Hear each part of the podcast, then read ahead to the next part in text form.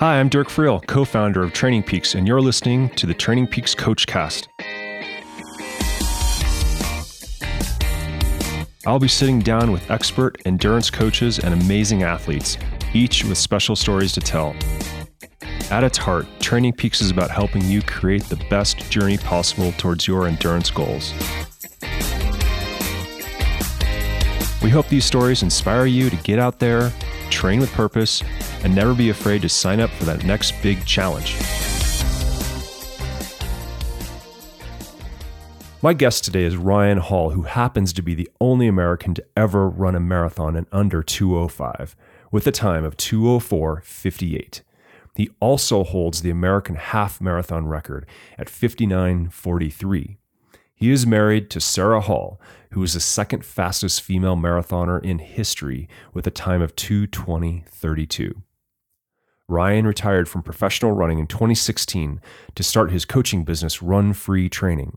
At the same time, he took on a new challenge to transform his body and become a power lifter, which resulted in him adding more than 40 pounds of body weight. He still pushes himself every day by focusing on unique personal challenges, which are hard to imagine.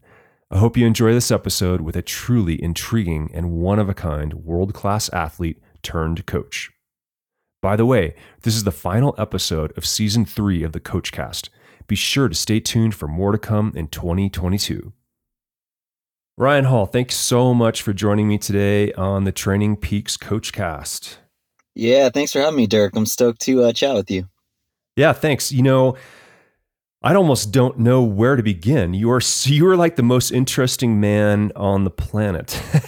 you've you've you've you sort of have these different lives that you've lived, and um, so I I want to kind of you know, obviously the, the audience, um, you know, I've already mentioned that you are the fastest American marathoner ever. With you've the only American to go under under a 205, and you hold the half uh, marathon American record at 59 and some change. That's amazing right there. If that's like all we delved into, would be amazing. But there's so much more to you and and how you've kind of changed uh, your focus from retirement. Um, and we'll get into that and and your running career. But I want to take you back to, um, you know, why why retire? You, I think it was 2016 is when you kind of officially stopped uh, professional uh, running. And what why did you decide to retire at that moment in time? Yeah, so it was, you know, a lot of people when they get to the end of their running career, they're like, "Oh, it was really hard for me to decide. I didn't know."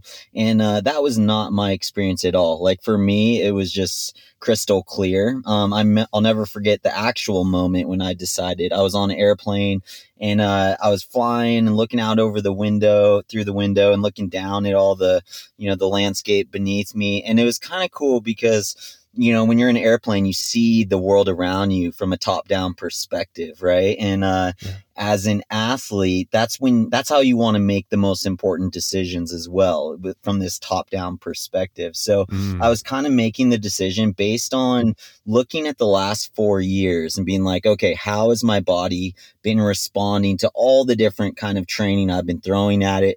You know, I worked with a lot of different coaches over that time period. Um, tried tweaking my nutrition, my training, my training location. Like I I tweaked all the variables that I could think to tweak and worked with all the people who were some of the best coaches in the world during that time to try to turn my ship around, my ship being my body and it just wasn't responding well to anything I was doing.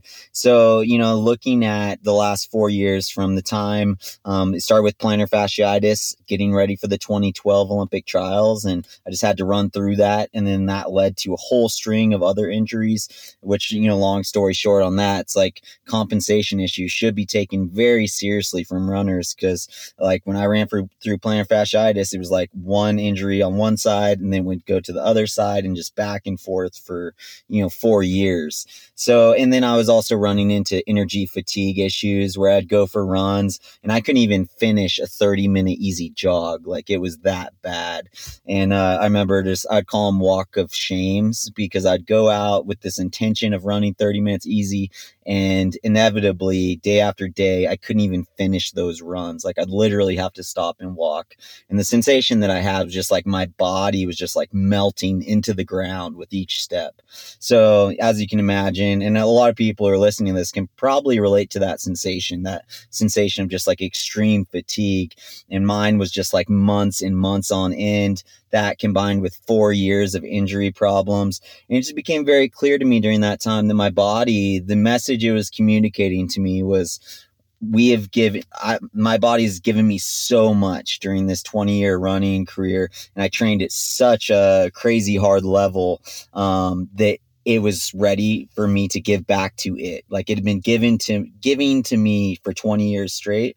And it was telling me it's time to give back to me now, if that makes sense. And so that's when I decided like I was going to stop running. And I, I am proud of like how I went through the process because I, I'm not, I wasn't always this mature, but I've learned mm-hmm. from like my dad and from other sages that I've had in my life that you when you're making a major life decision like that it's a really good idea to sit on it so mm. i hmm. decided and this came from my dad that i would retire from pro running, but I wasn't going to tell anyone except for Sarah, my wife. I told her when I came home from that trip, but then I'm not going to tell anyone else for a week. And I'm just going to tell myself, okay, I'm done. I'm retired. I'm going to stop running and just try that on, you know, and see how that sits in deep inside me. Like, does that decision is it does it fill me up with peace and hope and like good things inside? Or when i make this decision and i start actually walking in that decision does it cause all this inner turmoil and not the opposite of peace right?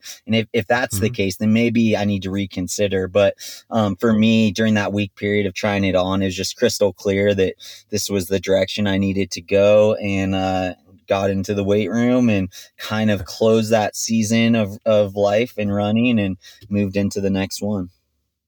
So was that a, a, a heavy load lifted? Was that a sense of just uh like release? I get that sense that it was just like a very positive um, decision that you made that week and that's how it came across to you yeah, absolutely. There, it felt like a weight had been lifted off my shoulders. You know, I was trying to get ready for the 2016 Olympic trials. So, you know, that's always a pressure filled situation, whether training is clicking or not.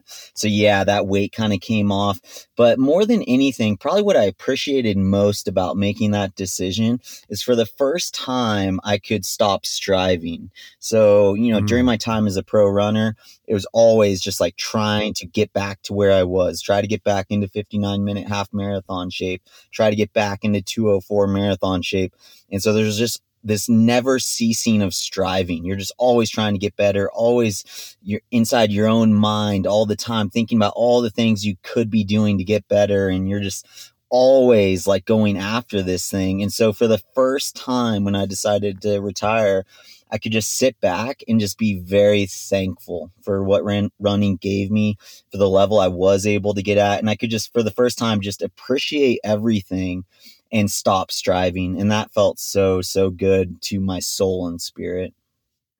Wow. So, so now, day one of this retirement, and you just mentioned the weight room. You know, I jumped in the weight room. Like, was that always something in the back of your mind, or did it just hit you that week when you retired, or you know the the transformation that we've seen that you're posting in social and and how you've really really transformed your body um, I want to, you know, what what led to that decision to go from endurance athlete to what do you even call it? Are you your strength training? Are you powerlifting? What do you kind of officially call yourself now?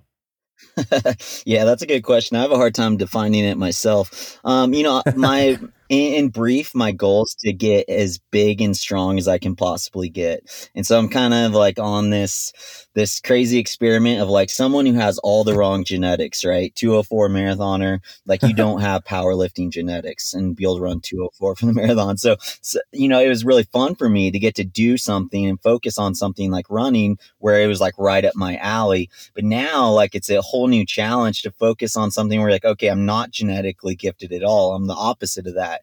But let's see how far we can take this thing when you combine it with proper training, proper nutrition, proper sleep. Like I know how to train. And so even though I don't have the genetic component, it's still really fun to see growth. So it was that kind of curiosity, but a lot of it too was coupled with, and I think this is relevant to every runner out there. You know, a lot of runners, they get to the point where like they can no longer run. And then there becomes a very big uh, crisis of identity. And I knew that that would be a problem for me, that I had to find a way to continue to express who I am in a different way because I could no longer do it in the running space. Like my body was clearly done with running, right? And I was just going to continue to pound my body into the ground if I continued down the running path. So, but I needed to stay true to who I am. And who I am is like, I love big challenges. I love going to failure, going as hard as I can physically. I love doing that. And I love seeing growth and growth in my body. I love seeing my body change and adapt. And, uh, you know, in running, it was like I loved being able to run times I could never run before. And then weightlifting now, it's like, okay, I couldn't bench 330 pounds a week ago and now I'm seeing the change, the adaptation, and now I can. And to me, that's just like it doesn't even matter what level I'm at, right? It doesn't matter if it's at a world class level or like in my lifting, like I'm strong for a regular guy, but I'm not like anywhere near like world class levels for powerlifting. I would never even enter a competition. But for me, it's not about that. It's about staying staying true to who I am as a guy who loves to see growth, as a guy who loves to experiment with my training. So I think that can be helpful for people if they need to transition out of running to realize like it might not even be the running that they're so in love with, but they love to express themselves through the medium of running. So as you're making uh, transitions like I was undergoing when I had to stop running, the question becomes how can I continue to express myself in a way that I enjoy it, in a way that I can be fully me in a new activity that is no longer running. And for me, um, weightlifting kind of ticked all those boxes and I just fell in love with it. And I went from, I hated to lift when I was running professionally. And then I just fell in love with it. Well, yeah, you mentioned always a new challenge. And what's what's great with your challenges is there but basically like anybody can go out there and attempt it. You're not spending $100,000 in trying to get to the top of Mount Everest, which not very many people can spend or even think about doing. But you're doing crazy stuff like tell us what you did this last month, this Grand Canyon challenge, like you like chopped a cord of wood and then you went to the bottom and lugged up was it 5 gallon jugs of water like 6 miles up the rim like is that what you did like with like a month ago? Yeah, yeah. Actually, it was just a couple weeks ago. Um, and yeah, just like fun stuff that is unique to me that I enjoy. So, like, a lot of people are like, oh, you should get into CrossFit. But I'm like, ah, my mobility is really bad from my running days. Like, I don't want that just doesn't seem fun to me. Like I have a ton of respect for people to do it, but that's just not me, right? So like I just find fun things that are me. Like I love farmer carries. So yeah, I just bought like two uh two 7 gallon water jugs off Amazon for like 15 bucks each and I've just been doing these farmer carries for like a year straight and it's like such a great activity to do. Hits my cardio. It's like super hard aerobically on my system. And then obviously it's hard like on your traps, your grip strength, your rear delts, um, all that stuff. Your core is getting hit super hard, your quads. So yeah, I, I, split a cord of wood at my house in the morning, which is also a ton of grip strength. And I love splitting wood. That's like one of my favorite like therapeutic activities to do. And then uh, nice. uh, we live in Flagstaff, like 90 minutes from the Grand Canyon. So we drove to the Grand Canyon and I ran down, uh, yeah, 6.3 miles, 5,000 feet of elevation loss down to the bottom of the canyon uh, filled up these water jugs in the Colorado River, and then Farmer carried them out 6.3 miles, 5,000 feet of elevation gain. And I was a six hour farmer carry out of there. So I can only carry them like wow. 50 meters at a time. So it was literally, it was the hardest thing I've ever done because, you know, like when you run a marathon, you're pretty comfy for like 20 miles. Like I'm conversational, I can talk to people. It's like feeling pretty good for like 20 miles compared right. to this. It was like doing doing intervals. It's like 30 seconds. You're carrying as far as you can go, stopping, breathing like super, super hard, trying to recover as quick as you can, and then back at it. So it's like six hours basically of intervals. And it was, it was super intense it got dark on us out there so we were just in headlamps. I had some of my buddies my brother was out there filming it and uh, it was just such a cool environment and my friends were just like giving me food between ev- uh, like every third carry and giving me water. I've never felt like so wow. loved and supported um, in an activity like that and it was just incredible. So it's cool to like keep living you know? I think a lot of people and i had this sensation too when i retired from pro running that like oh like my like i'm like a gladiator right? That just like lost his purpose in life and now like life is just gonna suck from here on out. Is kind of like the sensation you get as a pro athlete when you're done you feel just like used up right, right? unless right, right you like continue to grow, you continue to find things you're excited about, and you continue to find goals that get you excited to train. And um, you know, I'll do this in the in the lifting and endurance space for as long as it's fun for me. And then if it's no longer fun, um, then I'll find it again another medium, a new medium to express who I am, to continue to remain true to who I am as a person. Wow. Any lessons learned from all this lifting and crazy challenges that you may have been able to take you know back in time to your former self and maybe done things differently when you were racing professionally for sure. Yeah. I've learned so much about lifting since I retired from pro running. So, you know, a question I get all the time is like, how does it feel to run now? Um, being way, way stronger, but also way bigger. So I'm like right. 187 pounds right now. I raced at 137 pounds. I got as low as 127 pounds and I'm five foot 10. So um, the running experience, as you can imagine, is completely different. Um, it does not distance running does not feel good at all anymore, and I have like zero desire to do it. Um, I do right. do it occasionally. Like right now, I'm trying to do this crazy challenge where I deadlift 500 pounds out on a track, and the timer starts when you touch the bar, and then complete a mile run also under that five minute time period. So I'm doing some running now, like every other day, 20 minutes, but it just just doesn't feel good at all. But what does feel amazing is sprinting. Like I'm actually mm. faster now over 100 meters without doing any sprint training at all, like zero. Right. I'm faster right. over 100 meters now than I've ever been in my entire life. And I'm 39 years old. So, all that to say like i've learned how to put a lot of power in my into my legs and i've learned what works in the weight room and what doesn't um, you know, when I was running professionally, oftentimes I was just moving lightweight and I was just doing like very standard stuff, but wasn't super running specific. And now I, I know how to train athletes in the weight room, especially runners, and train them in the ranges of motion where they're not going to get hurt. Um, for example, when I was training for the Beijing Olympics, I got hurt doing butt to the ground squatting um, in my preparation for the games. And there was no reason why I should be down in that position as a marathoner. Yes, if your goal is like strength adaptation and getting stronger, of course you should be doing butt to the ground squatting. But for a marathon runner, like what's specific to that is hip extension, right? And mm-hmm. so they mm-hmm. need to be really strong through that hip extension movement. And the good thing about that is like your liability of getting injured if you're doing a half squat uh, excuse me, a half squat compared to a full squat is just night and day different. Like it's almost hard to get hurt doing a half squat. And then you can load up the bar way, way heavier, which is going to give you a way better hormonal response. Um, so things like testosterone, my testosterone was clinically low every time I measured it. And I wonder what it could have been if I was lifting a lot heavier in the weight room. And obviously, there's a ton of factors that play into that.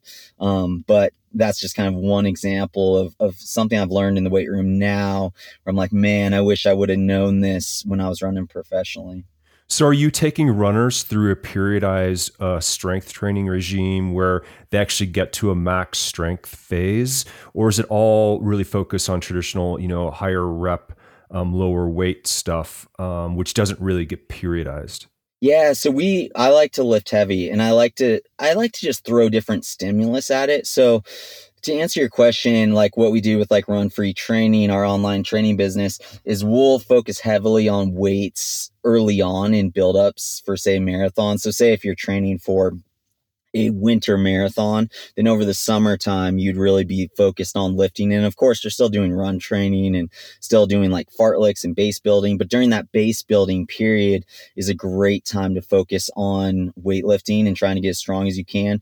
And obviously, like our goal for our runners isn't to get their run one rep max as high as possible, but there right. is a time to like be lifting heavy and being okay with your quality. Because the thing about lifting heavy, it's like now, if I lift a big leg day, I'll still be tired from that. If I try and run like two days later, I'm still tired from that lift. So there is a time and place for heavy lifting. And then you kind of go into maintenance mode. The more important your workouts get is you're in that kind of pre competition phase. And then within that competition phase, you're either lifting like very light just to keep everything neurologically firing, or even just pulling out the weights altogether and moving more towards plyometrics or hill training, or just, you know, short sprints that are also going to be able to get your legs kind of neurologically turned on. Hmm. Yeah, very cool. You know, if if we think back to your your career, obviously we know the times. We can search those and see the you know your fastest times that you set. But what was your best race? You know, and that that can be independent of time. But what was your fondest memory of a race where it went you know perfect and you you just felt like you were you you were hitting it you know out of the park? Yeah, uh, definitely Houston half marathon. Mm. That that race, it's like both like heaven and hell all wrapped in the same because it's heaven obviously because how good I felt leading up to that. Like I'll, I'll, never forget two days before the race doing a run up in Big Bear Lake in Southern California where I grew up. And like there was like six inches, eight inches of fresh snow on the ground, like no um, plows had been through yet. So I was literally just like running through a whole bunch of snow, which usually you feel terrible and you know you're just fighting the snow every single step. And I I just felt like Tigger, like I just felt like I was bouncing, like I had springs on my legs. It was incredible. Like I knew something special was happening in Houston, and like the training had just been clicking, like mind blowing times in training that I'd never seen before. That even my coach, I remember he was out of town, and I was texting him some like results from my threshold training and he was like are you sure that was right? Like oh my like lord. really fast. Because i was up in mammoth lakes training. Yeah like running like like like 12 miles at like 445 pace you know at, at nearly 8000 feet kind of stuff in the middle of like really hard really dense training.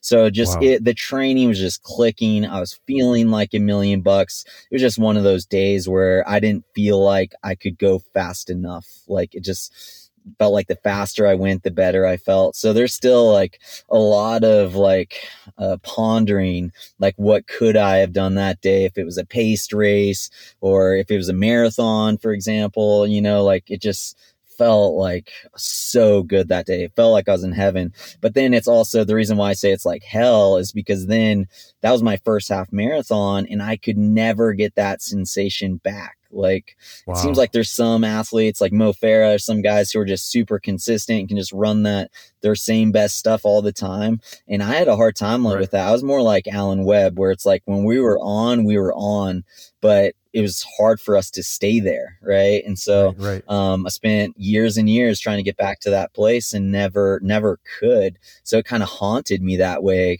Um, but you know, if I could go back and relive that day, that'd be my Groundhog Day. Um, I would do it without a doubt. Like that was that was the day when everything was just clicking. And what's cool about that is like every runner, every level can relate to that. Like maybe not to those speeds, but it feels the same. You know, when you're having those days where everything is just clicking and you just feel like you're floating. You look down at your watch and you're like, I can't be running that fast. Like couldn't be right. And it is, you know, like it's it was it was one of those days for me and um yeah, uh it's very very special experience. Well, you mentioned training at altitude prior to Houston. Was that a a, a normal uh you know training protocol that you would practice leading up to peaks and if so, you know, what what did that protocol look like in terms of your altitude training? What what what did you find worked for you? Yeah, so I grew up in Big Bear Lake at altitude. So I've always been pretty good at altitude and always responded really well to altitude training. So um, you know, I was at Stanford for all 4 years. My wife Sarah and I we left Stanford in 2005 after graduating, turned pro, went up to the Mammoth Track Club with Terrence Mahon and Ian Dobson was my teammate at Stanford, went Alicia uh, Shay or Vargo now um, was also up there. So we were kind of following them to Mammoth, and uh, and I always loved being in Mammoth. We did our preseason camps up at Stanford, and um, but what is really interesting to me and what I've learned, if I could go back and do something different, is I look at that Houston experience experience is I was so 5K fit and so focused on 5K development for years and years. Like throughout high school, I was a miler, two miler. And then at Stanford, I was like 800, 1500 guy the first couple years, and then focused on the 5K the last two years, and then spent a whole year professionally focused on just the 5K. And then I went straight from that focus to all of a sudden focusing on marathon training. So I was actually going to run the Los Angeles Marathon the, that year. That was the plan. And Houston was just supposed to be like a check in. Let's just see where you're at kind of deal. Uh-huh. And then Houston happened and the doors opened up for me to run London against the best marathoners in the mm-hmm. world. Um, Paul Tergat, Haile Gebrselassie, all those guys. And so, of course, I went and did that, you know. Um, but all that to say, what I learned from that experience is just how important it is for marathoners to stay close to their best ever 5K shape. Like the closer you can be to PR 5K shape, the better your marathon's going to be. And so if I could go back and do everything differently, in my pro running days, I probably would have spent, and the 5K was not my strength. That was not my best event. I ran 13, 16, won NCAAs my fourth year at Stanford there, but um, I was much more competitive the longer the distance was but I shouldn't, I should have spent six months out of the year, all spring, just focused on 5K development. And I really think that would have helped me be more consistent in that 59 minute range over half marathon, which would have made my marathon a lot better as well. So that's kind of like one of those golden nuggets where I had to learn through my own experience that now with run free training and the athletes that we're coaching, we're building off of 5K fitness and we're always going back to that 5K fitness. I just think it's crucially important for marathoners that are looking to uh, optimize their performance. Yeah, absolutely. I mean, I've seen that, you know, in triathlon, you know, and if you can get really fast at short course, you know, there's some really top not, you know, top short course Olympic level athletes that when they switch to Ironman, like bam, it's not that big of a transition for them. They they can really kill it, you know, in the Ironman, but they have that speed in them, you know. Um, so definitely a lot to be said Absolutely. about that and that that speed. You know, what about your what about looking back on your on your coaches? What who would you say is is a hopefully you had a great coach experience along the way and and why? Who who may have been one of your your your top coaches that you really respect that you worked with? Yeah. Oh, I had so many great coaches, right? And that's why, like, when I'm talking to athletes now and they're like, what's your like theory on coaching or whatever? I'm like, it's like a combination of like everyone I came up under, you know, like literally I could tell you something super influential that I take away from every single coach that I've had. And I've had the opportunity to work under a lot of the best coaches in the world. So I feel super, super honored to have had the experiences I've had um, working under such great coaches. But, um, you know, I think about like I came up under my dad when I was in high school and a lot of the lessons he taught me wasn't so much about like the nuts and bolts of training, but more like how you actually do the training, meaning like what's going on in your head and heart when you're doing the training. And this was a big lesson that I learned again um, as I went into kind of like faith based coaching before I ran 204 in the marathon that really I was realizing how many of my workouts I was trying to prove myself to myself. I was trying to prove that I was fit to myself like every single workout, right? It was always like mm-hmm. a race and always a test, always this like insecurity that it felt like was brewing inside of me as I was performing these workouts. Right. And if I didn't like run my best workout ever, I was all bent out of shape about it, you know. And I realized that my body actually responds a lot better to training when I'm secure in who I am, when I don't have to prove myself in training and I just let the training come out of me. And that's something I learned from Irv Ray. I worked with him a little bit when I was in high school and he'd always say, just let the training come to you. Don't force it. And that is such a huge, huge lesson that was helpful for me. And I think is, is helpful for all athletes, especially really driven athletes to not try to like make this thing happen. Don't try to be Superman in your workouts. Cause I see this all the time with athletes and it happened with me as well, where my workouts would be super high quality. And then I'd get to the race and I'd just be a little bit flat and I'd be uh-huh. underperforming uh-huh. in the race. And I, and for myself, I think that just came 100% from like me needing to prove myself all the time. And that was actually one of the things that led to my breakthroughs at Stanford was I went from like needing to uh, every practice trying to drill my teammates into the ground and try to prove to them I was the fittest guy on the team. I went from that to being like, I'm actually okay just working with my teammates and I don't have to drop them, even if I can. And you see this all the time with some of the best guys who train in the world, Eliud Kipchoge, all these guys. Like oftentimes, like the guys who are really thriving in the group are the guys who aren't maxing it out every single workout. Like they're they're the most in control of themselves right? And so that that was a huge lesson I learned from a lot of my coaches. But um, I, another one was uh, Coach Gerard, Andy Gerard. I had him um, my last two years at Stanford, and he was so great at just like making minor tweaks to individualize it for me. So I remember mm. like sometimes like we, me and Ian Dobson would be doing K's out on the woodchip trail at Stanford, and he would just make little tweaks like, "Hey, I'm gonna have Ian do these last two K's out on the woodchip. You're gonna come back on the track because you need to work on your foot speed a little bit, and we're gonna run 400s instead." And so mm-hmm. he really just like kind of taught me how like just little tiny adjustments make such a big difference, and I think about that all the time with athletes I coach now, where I really I feel like I'm a chef. It's like I prescribe a workout we're doing the workout, but then like the same way that the chef is always tasting and then adjusting the seasoning based on what he's tasting, I'm observing the the athletes and I'm reading them, I'm seeing how much energy they're putting out, and then I'm adjusting the workout according to what's going on with them and their system on the day. And I think that really is the like gold standard of coaching is being able to read athletes really well and to customize things according to them. Yeah, I love that. That really gets down to the individualization, you know, of the training. And two athletes can have the very same goal that they're chasing, but they might need to train completely opposite. And it reminds me of something I heard you say in the past, which is the plan should follow the athlete. You know, the athlete should not follow a plan.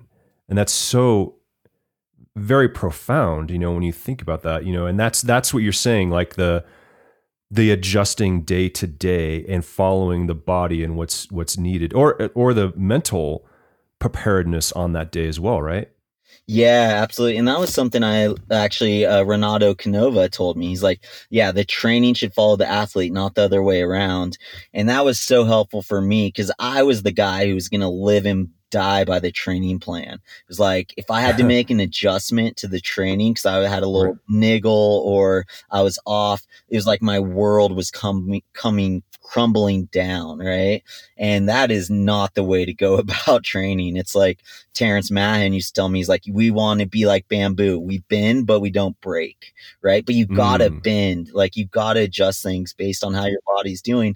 And I know it now as a coach, because like when I'm prescribing pacing for my athletes to hit, like oftentimes it's like, okay, this pace is corresponding to the right effort level that I want them to be at. But it's really just like, I want them, to, I really want them to be at this effort level. But I know as an athlete, it's like you want to know what pace to try to run, you know? But really, I'm more concerned as a coach that they're at the right effort level, right? So, um, yeah, now seeing it from the coaching lens, like it's so much more important that we bend our training based on how our body's doing, how it's adapting to the training. And that's when you're going to get those kind of optimal results. Right. So, practically speaking, you know, if you are working with an athlete that, do you work with athletes that are outside of your local region? And if so, how are you interpreting the data, you know, and there's got to be the, the the subjective component coming into it. You know, here's the pace I held today. Here's my Garmin file, but you know that subjective feel from the athlete. How practically how are you managing that relation with the athlete and then adjusting for the fo- following day or on the fly? Yeah, for sure. I mean, so basically, you want as many data points as you can to get as much data as possible, right? So it's like, like I was talking with my athletes today, and we're talking about Whoop and using HRV and heart rate and all that stuff. And like all that has its place and all that's important and i want to know all that data. But to be honest like what i am falling back on the most is how is an athlete feeling? Like and so when when i'm communicating with my athletes who are remote like i need to know every single day like how you felt. Like it's not just and not just like oh i felt good or i felt okay. Like i need like all the descriptors right? Like that's mm-hmm. the most important part most important piece of information is how they were feeling on that easy day. And not just i was tired. Like what like were you tired because you didn't sleep enough last night? Were you tired because your muscles are super sore from the lifting we did yesterday? Do they feel like they just took a pounding on the pavement like you feeling energy fatigue like you're just low like depleted like low calorie like we need to up your nutrition like i need as many descriptors as possible for my athletes so you know for for people who are working remotely with coaches it can be done and it can be successful relationship but it really hinges heavily upon the athlete being able to describe really well to the coach how they're feeling and why they're feeling the way they're feeling. Yeah, you know, I, I, see way too much of, or not enough of that actually. You know, way too many athletes not really recording, you know, how they're feeling and responding and the internal sensations. And especially in cycling, you know, where in cycling we have, you know, now power meters and it's really, everybody's so focused on that number that they're trying to hit in their workout. And gosh, it's so much, so much more, and so much between the workouts, right? Like the family life, the work, you know, th- so much of that actually affects tomorrow's training, um, and and getting inside of like how how peaceful are they, you know, in their life in between workouts, you know, has so much effect on the rest of their their training, right? So I'm sure you like try and dig that out of them as well. Right. Yeah. And like, and even like things like you're working like working with women athletes like when is your period like that's actual like a really helpful piece of information for a coach to know even though that might feel right. weird to talk about right yeah but yeah i mean like all that stuff factors into it and should be addressed by the coach which is why like a run free training why we started run free training i was like I, I want to have something that's really holistic in nature because it's not enough just have the perfect training prescribed to you. Like and I see this in the weight room with myself. It's like if I'm in a weight loss phase, it doesn't matter how I'm training in the gym. I guarantee you I'm not getting stronger. It doesn't mm-hmm. matter what I'm doing and then the you flip the script if i'm eating a ton of calories and i have enough calories on board to support the training i'm doing i'm getting all kinds of strong seeing dramatic results and the the only variable that's shifting is my nutrition right and that's just an example of how you can't just look at one thing like it, you, you can't just look at just the nutrition, just the sleep. Like it's all got to be there. It's all got to be dialed for optimal results. So I get really frustrated with even like my own mentality that I have at times where I'm like so concerned about the nuts and the bolts of the training and then neglecting sleep. Like that that's just hmm. stupid. Mm. And so, you know, that's that's that's why we have such a big heart at Run Free to provide a holistic experience for our athletes because we know that's how optimal results come. Yeah. You know, again, going back in time a little bit, back to around the time, you know, when you retired, um, this is when your wife, Sara, you know, she's she's basically up at her peak now, and and you know she's late thirties. So are so are you, correct? Um, how was that transition? Was it just always a natural, like you're going to coach your wife, or you know that would be a it'd be how do you manage that? And was that just an easy transition for you to become her coach? Yeah, you know, I think it wasn't always the intention to to coach her when I was done, but it just made like too much sense to not do it. You know, having the experience that I've had in running, um, having worked under all the coaches I've worked under, and then just the fact that I'm at every single one of her workouts. I'm on the bike pacing her and I just know her body so well. You know, we're in such close communication, obviously, as husband and wife, that it's just like it just makes too much sense to not do it, kind of thing. Um, it is challenging for sure. like it's it's the most challenging coaching relationship I have, without a doubt. You know, like you just right. you speak to your spouse a lot different than you speak with an athlete, right? Um, right. and we have our little problems where if we're fighting about something totally unrelated to running, it, it's you can't help it. It's going to spill into the running space when you're out on a bike pacing them, right? So right. Um, there's there's lots of those little moments where it's it's tough, but then the majority of the time, I just feel so blessed to be able to coach her and get to be a part of her experience. I mean, like honestly, like the times I've been most emotional in running weren't my experiences they were her experiences you know like when she mm. was second at the london marathon like i was losing my mind on the, the side of the the uh, awesome. uh, where i was cheering from you know and i think i posted that video on social but like i've never been that emotional before right um, right. there's just a different kind of experience you have as a husband and coach at the same time when you're working with i mean I've seen her go through seven Olympic trials and her not making the team seven times. And I've seen her just go through incredibly hard emotional moments through running. But when she hits it and she has great performances, it's like, oh, like having been through all those tough times makes it so much more powerful and so much, so much better um, than it would be if she if she's just crushing it all the time. You get kind of like, oh yeah, of course she's gonna crush it. But because she's had so many really hard moments in her career and I've been there with her through those it makes those good moments like London when she was second just just unreal the amount of like right euphoria and bliss that I'd feel in those moments with her. So, um, yeah, you know, I feel super blessed to get to coach her and work with her. And I learn a lot from her as well. Like you were saying, she's 39, I'm 39. I had to retire six years ago. She's still at her best. And I think a lot of that goes back to being really good to her body. You know, like I just pounded my body into the ground. I was married to the schedule, and that just doesn't work long term. Um, she's really intuitive with her eating, with her nutrition, with her sleep. She's got recovery just totally dialed in, and she's willing to bend the plan. Like if she's not feeling good, if she's got a little niggle, she's really quick to jump to cross training, to um, inserting extra easy days as needed, and it's changed how I coach my athletes now now and the importance I put on being really intuitive with training. Yeah, and she what did a 220 was it? A 2 less than a year ago in December, right? A 220 yeah. Uh, marathon in, in in Arizona at the Marathon Project. Right. I mean, uh, outstanding. I think the f- second fastest female marathon ever. Um, what is she focused on now?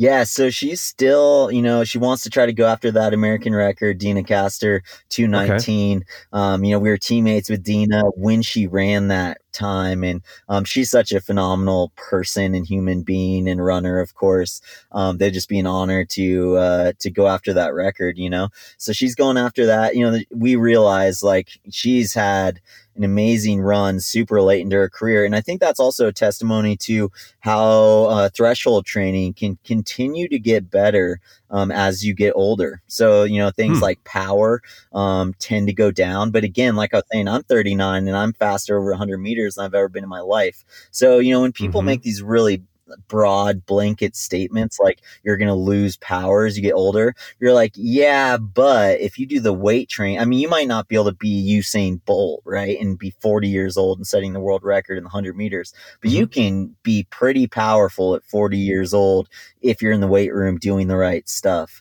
So same thing with like threshold based training, like threshold stuff. Just, I mean, she's just gotten like two seconds per mile better, like every build up. Like mm. even one to two seconds. And over a long period of time, you know, she's gone from two, I think she debuted at 242 for the marathon.